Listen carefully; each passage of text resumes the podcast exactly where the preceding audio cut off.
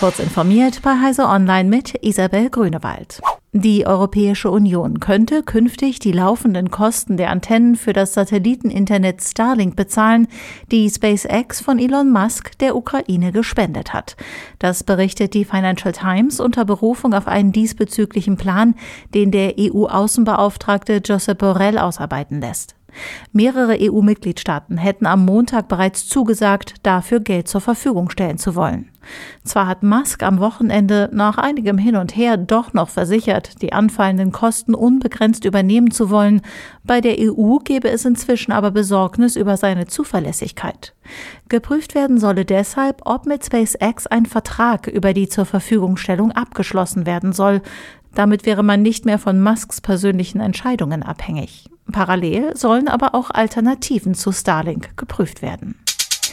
Die Video Electronics Standards Association hat den DisplayPort 2.1 Standard finalisiert. Er stellt ein Update zur bisherigen 2.0 Version dar, das insbesondere das Zusammenspiel mit dem USB Typ C Anschluss und dem USB 4 Protokoll verbessern soll. Die Neuerungen betreffen hauptsächlich Hersteller, beim praktischen Einsatz ändert sich kaum etwas. Einzig ein neues Bandbreitenmanagement-Feature soll die Nutzung der vorhandenen Übertragungsrate verbessern, wenn ein DisplayPort-Signal über eine USB-4-Verbindung getunnelt wird, zusammen mit einem Datensignal. Das Europäische Kernforschungszentrum CERN will angesichts der Energiekrise nicht nur die alljährliche Winterpause verlängern, sondern den Stromverbrauch im kommenden Jahr um 20 Prozent senken. Das teilte der Betreiber des weltgrößten Teilchenbeschleunigers mit, nachdem die bereits absehbaren Maßnahmen konkretisiert wurden. Auch das deutsche Elektronensynchrotron in Hamburg spürt dem US-Wissenschaftsmagazin Nature zufolge die Folgen der stark angestiegenen Energiepreise. Die Bundesregierung wurde demnach bereits um zusätzliches Geld gebeten. Notfalls müsse die Winterpause dort ebenfalls ausgeweitet werden. Google sperrt 4K-Videos nicht länger hinter einer Paywall weg.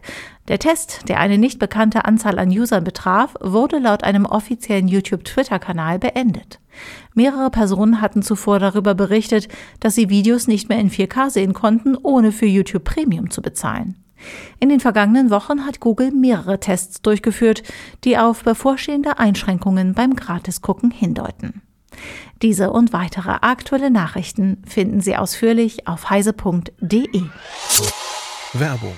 An die Tastatur, fertig, los. Bewirb dich jetzt für ein duales Studium in der BDBOS Telekommunikation für die Bundesbehörden. Bei uns bekommst du dein rundum sorglos Paket. Monatliches Studienentgelt, IT-Ausstattung, sinnstiftende Tätigkeit, Aussicht auf unbefristete Übernahme und vieles mehr. Klingt unmöglich, ist es aber nicht. Mehr Informationen findest du unter www.bdbos.de slash duales Studium.